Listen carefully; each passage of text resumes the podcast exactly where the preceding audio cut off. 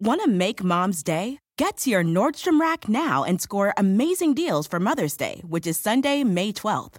Find tons of gifts from only $30 at Nordstrom Rack fragrance, jewelry, luxury bags, activewear, beauty, and more. Save on Kate Spade New York, Stuart Weitzman, and Ted Baker London. Great brands, great prices. So shop your Nordstrom Rack store today and treat mom to the good stuff from just $30. At Capella University, you'll get support from people who care about your success. From before you enroll to after you graduate, pursue your goals knowing help is available when you need it. Imagine your future differently at capella.edu.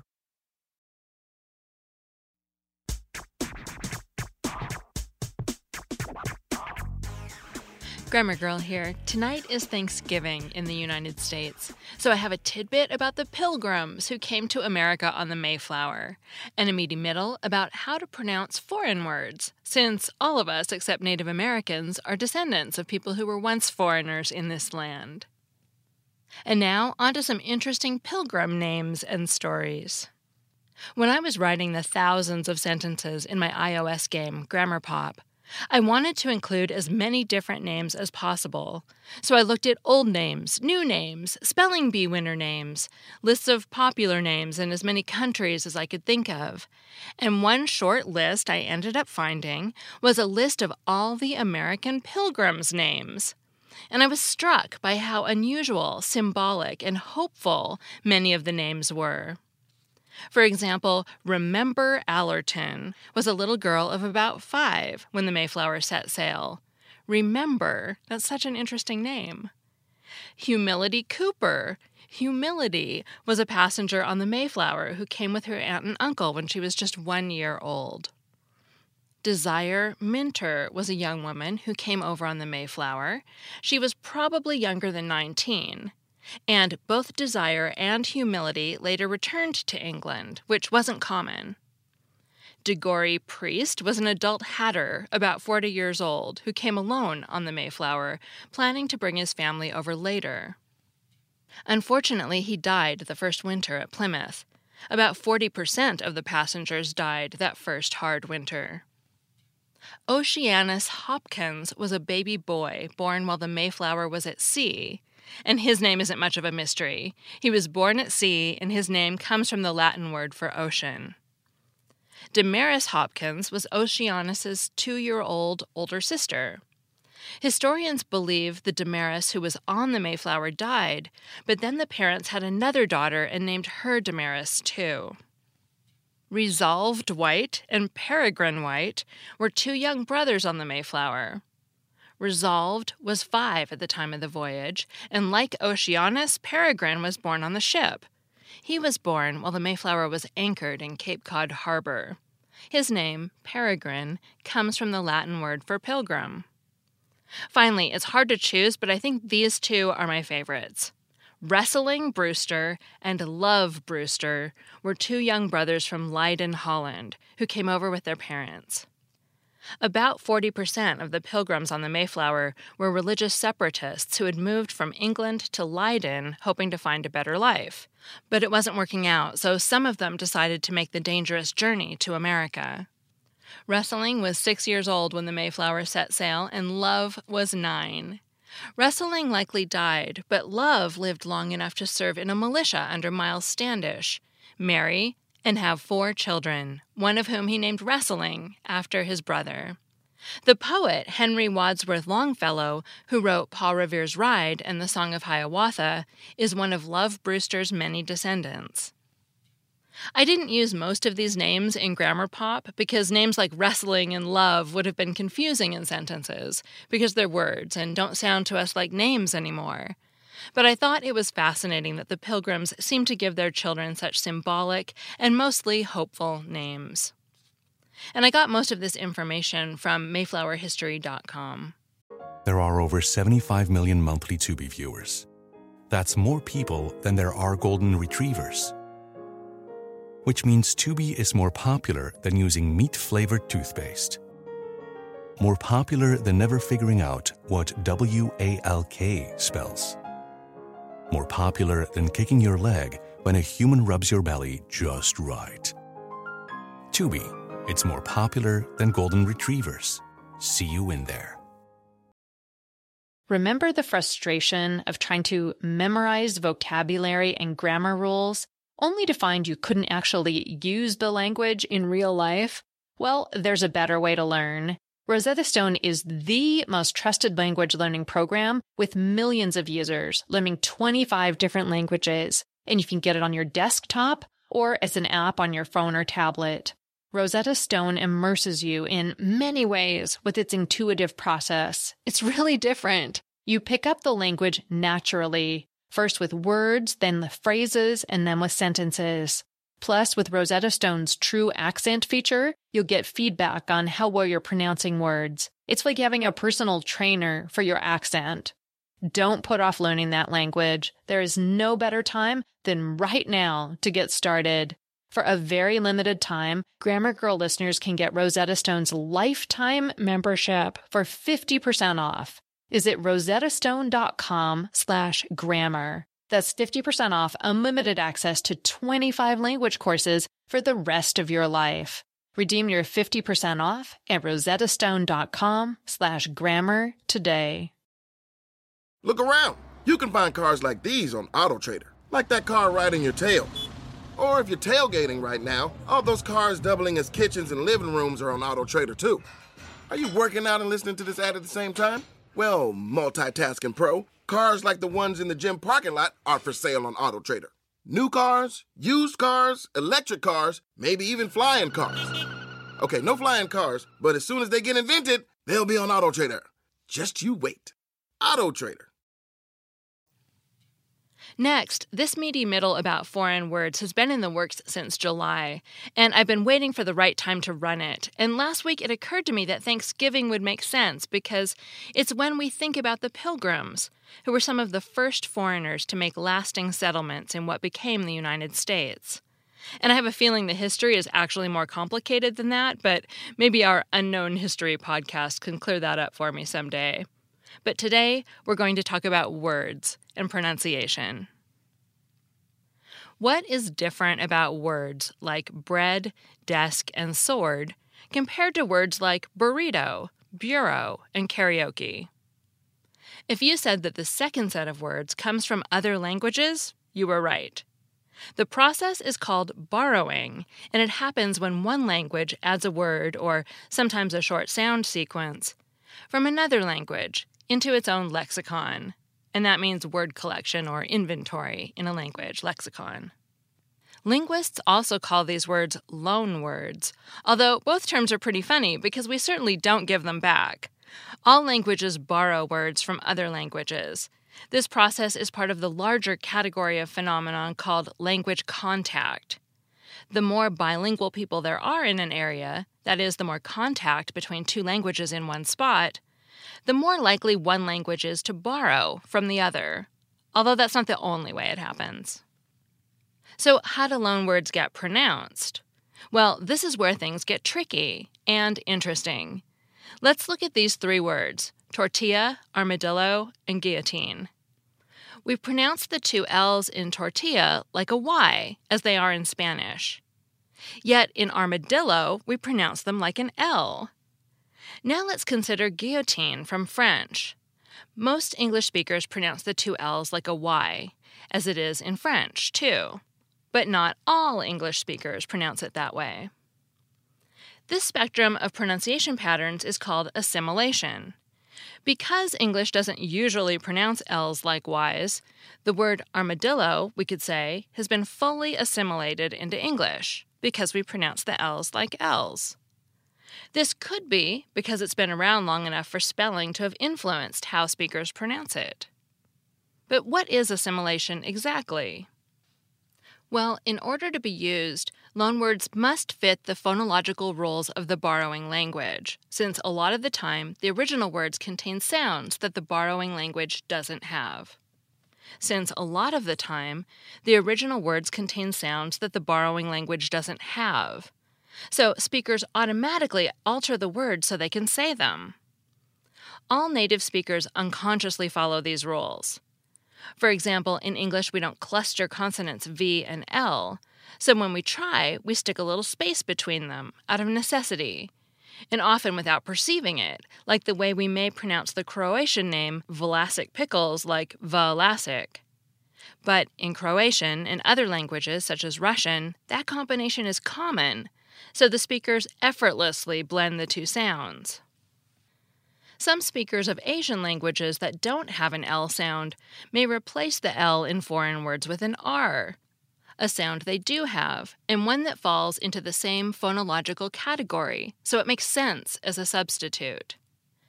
This is just like the way English speakers often replace a Spanish rolled R with an English R.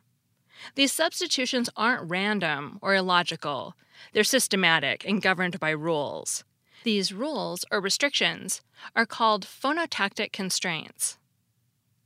What's really interesting and more complicated is that because word borrowing is a process, there are often long stretches in which the loanwords are pronounced differently in different speech communities. Here's a fun example. Most of us in the US say filet a lot like French, without pronouncing the T. However, in Australia, the word is fully assimilated into Australian English. They say fillet, Plus, you most likely have heard or will hear English speakers in some U.S. areas say tortilla with that L sound, too. These variations across speech communities are possible when the words contain sounds that occur in both languages. For example, we say the French loanword cliché fairly close to the original, cliché. We're able to do this because we have a similar K sound, L sound, E sound, SH sound and A sound in English. Yet we still alter the sounds slightly, and as a result, the word doesn't sound like a French speaker is saying it. Here's an interesting side note. While that filet pronunciation may sound funny to many of us, most people would agree that the collection of dialects in Australia are fairly socially prestigious, meaning English there isn't unfairly stigmatized worldwide, and so people aren't likely to accuse Australians of ignorant pronunciations, something that unfortunately does get assigned to more stigmatized language varieties. Language and dialect prestige, or lack thereof, refers to the bias and stigma that people assign to ways of speaking that are associated with sociological characteristics, such as the financial or educational success of the speakers or the country. Studies about the interaction between society, culture, and language fall in the realm of sociolinguistics. Even within one single speech community, there are sometimes variations. For example, while many people say the name of the French cathedral like Notre Dame, others say something more like Notre Dame, which is closer to the French it came from. Whether or not loanwords are adapted from the borrowing language or kept more as is depends on a variety of factors. One factor is how much people in the borrowing country hear native speakers of the lending language. Another factor is how much the sounds overlap. A third factor is how often the speech community uses the borrowed word. Yet another factor is the prestige of the lending language.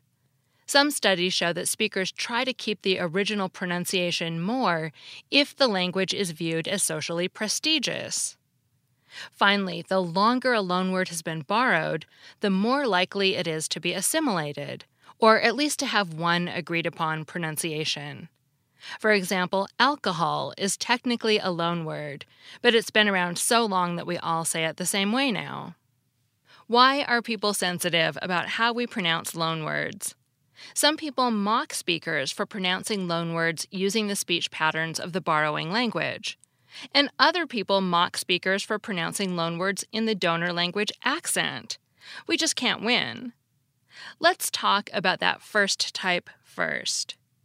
Unfortunately, it's very common for people to criticize speakers for pronouncing loanwords the way that the borrowing language requires. For example, people might make fun of you if you pronounce the L's in tortilla.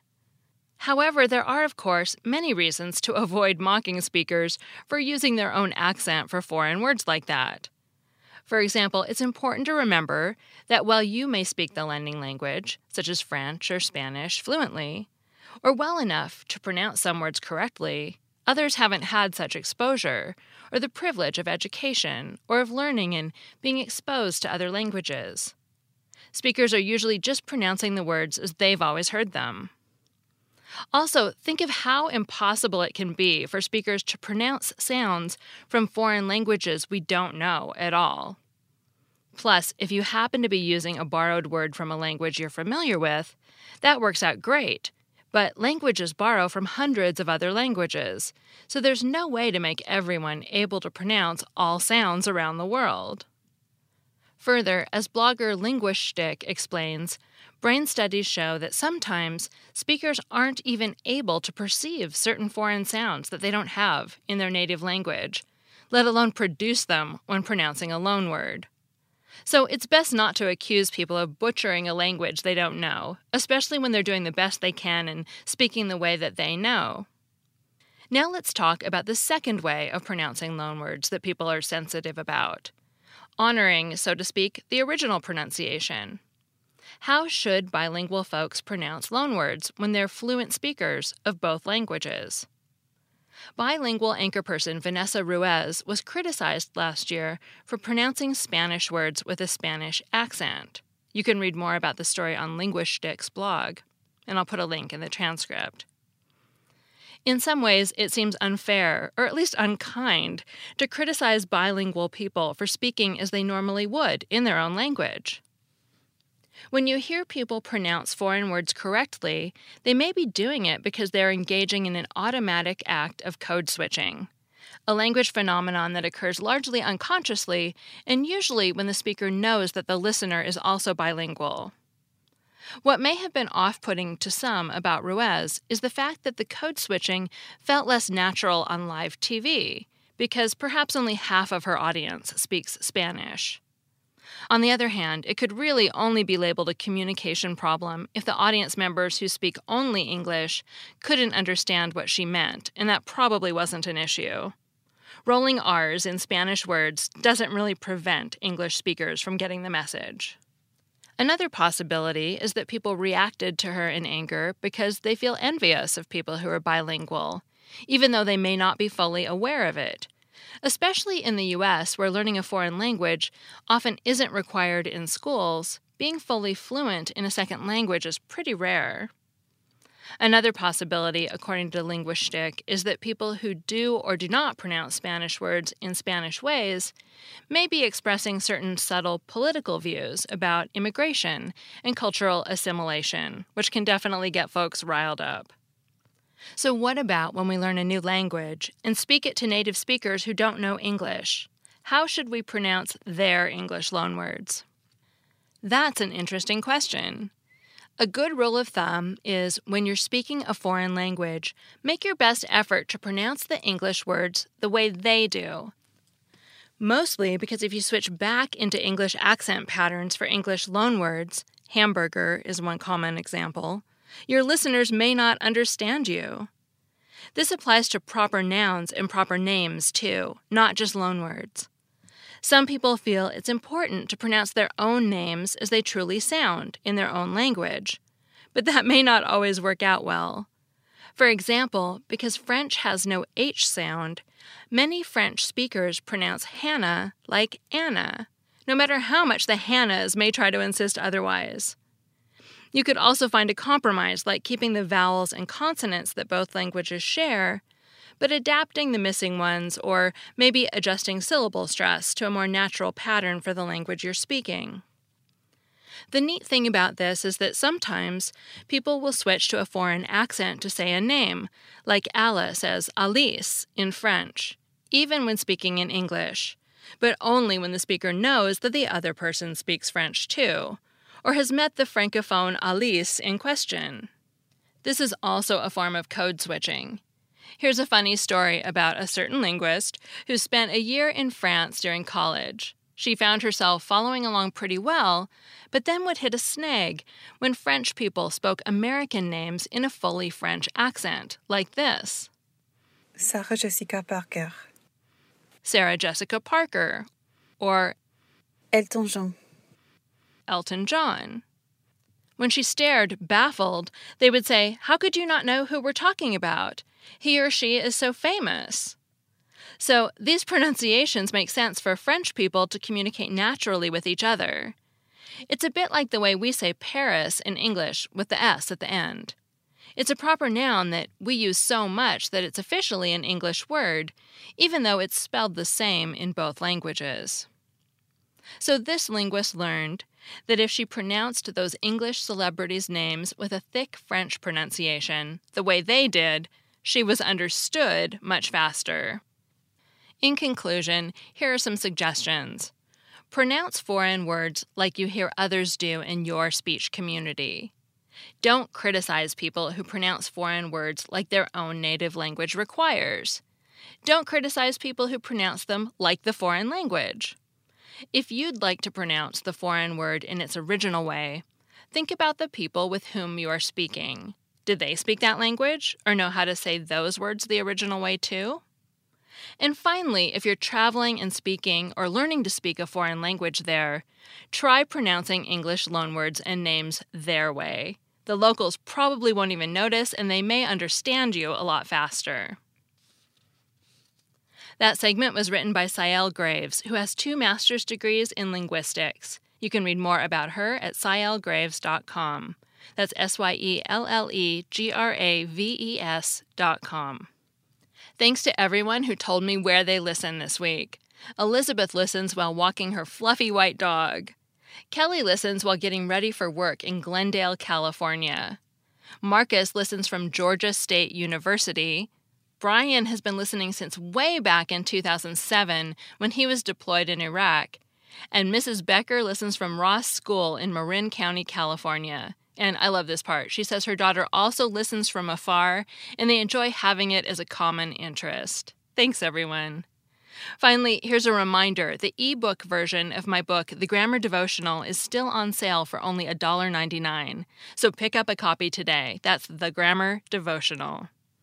I'm Mignon Fogarty, better known as Grammar Girl. That's all. Thanks for listening. And if you're in the United States, I hope you have a happy Thanksgiving.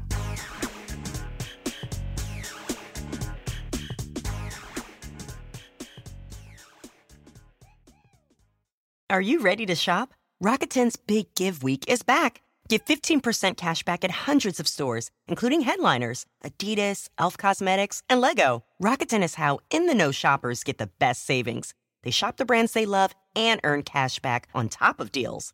During Big Give Week, May 6th to May 13th, the cashback rates are even bigger. You can save on everything you need for summer, like clothing, outdoor gear, and travel. Join today for free and get an extra 10% cashback boost. That's an extra 10% cash back on top of Big Give Week's 15% cash back. You won't see higher cashback rates than these. Go to Rakuten.com or download the Rakuten app. R A K U T E N. Shoppers get it. Sometimes it takes a different approach to help you unlock your true potential. With Capella University's game changing FlexPath learning format, you gain relevant skills you can apply to your career right away. Earn your degree from an accredited university and be confident in the quality of your education. Imagine your future differently at capella.edu. Capella University is accredited by the Higher Learning Commission. Learn more at capella.edu/accreditation.